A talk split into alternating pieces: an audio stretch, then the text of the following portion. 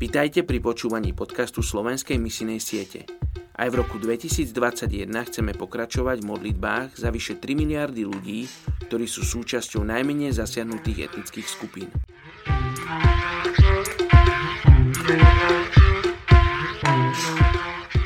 Je 4. januára a my sa modlíme za etnickú skupinu Solon Evenky v Číne.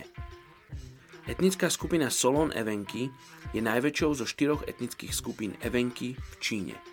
Ľudia z tejto etnickej skupiny žijú aj v Rusku, aj Mongolsku. Meno Evenky znamená ľudia horských lesov.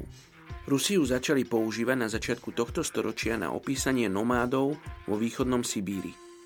Meno Solon znamená tí z horného toku rieky. Jazyk Solon Evenky je nezrozumiteľný pre tri ostatné etnické skupiny Evenky. Mnohí hovoria aj po daursky. Žijú nomádsky v ľahko prepraviteľných jurtách. Soby sú pre ľudí z etnickej skupiny Solon Evenky priateľmi a takisto dopravnými prostriedkami. Priamou náboženskou vierou medzi Solon Evenky je šamanizmus. Hoci niektorí boli ovplyvnení Mongolmi a prijali tibetské buddhistické náboženstvo. Ľudia z etnickej skupiny Solon Evenky tiež uctievajú duchov svojich predkov. Medzi 35 tisícovou etnickou skupinou Solon Evenky v Číne nie sú známi žiadni kresťania. V Rusku boli Evenky prinútení konvertovať na pravoslávne kresťanstvo v 16. a 17. storočí.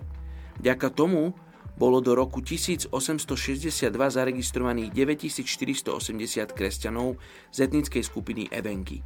Zdá sa však, že ich premena bola do značnej miery povrchná. Pokračovali v uctievaní duchov a medzi svoje modly zahrnuli aj Ježišove sochy.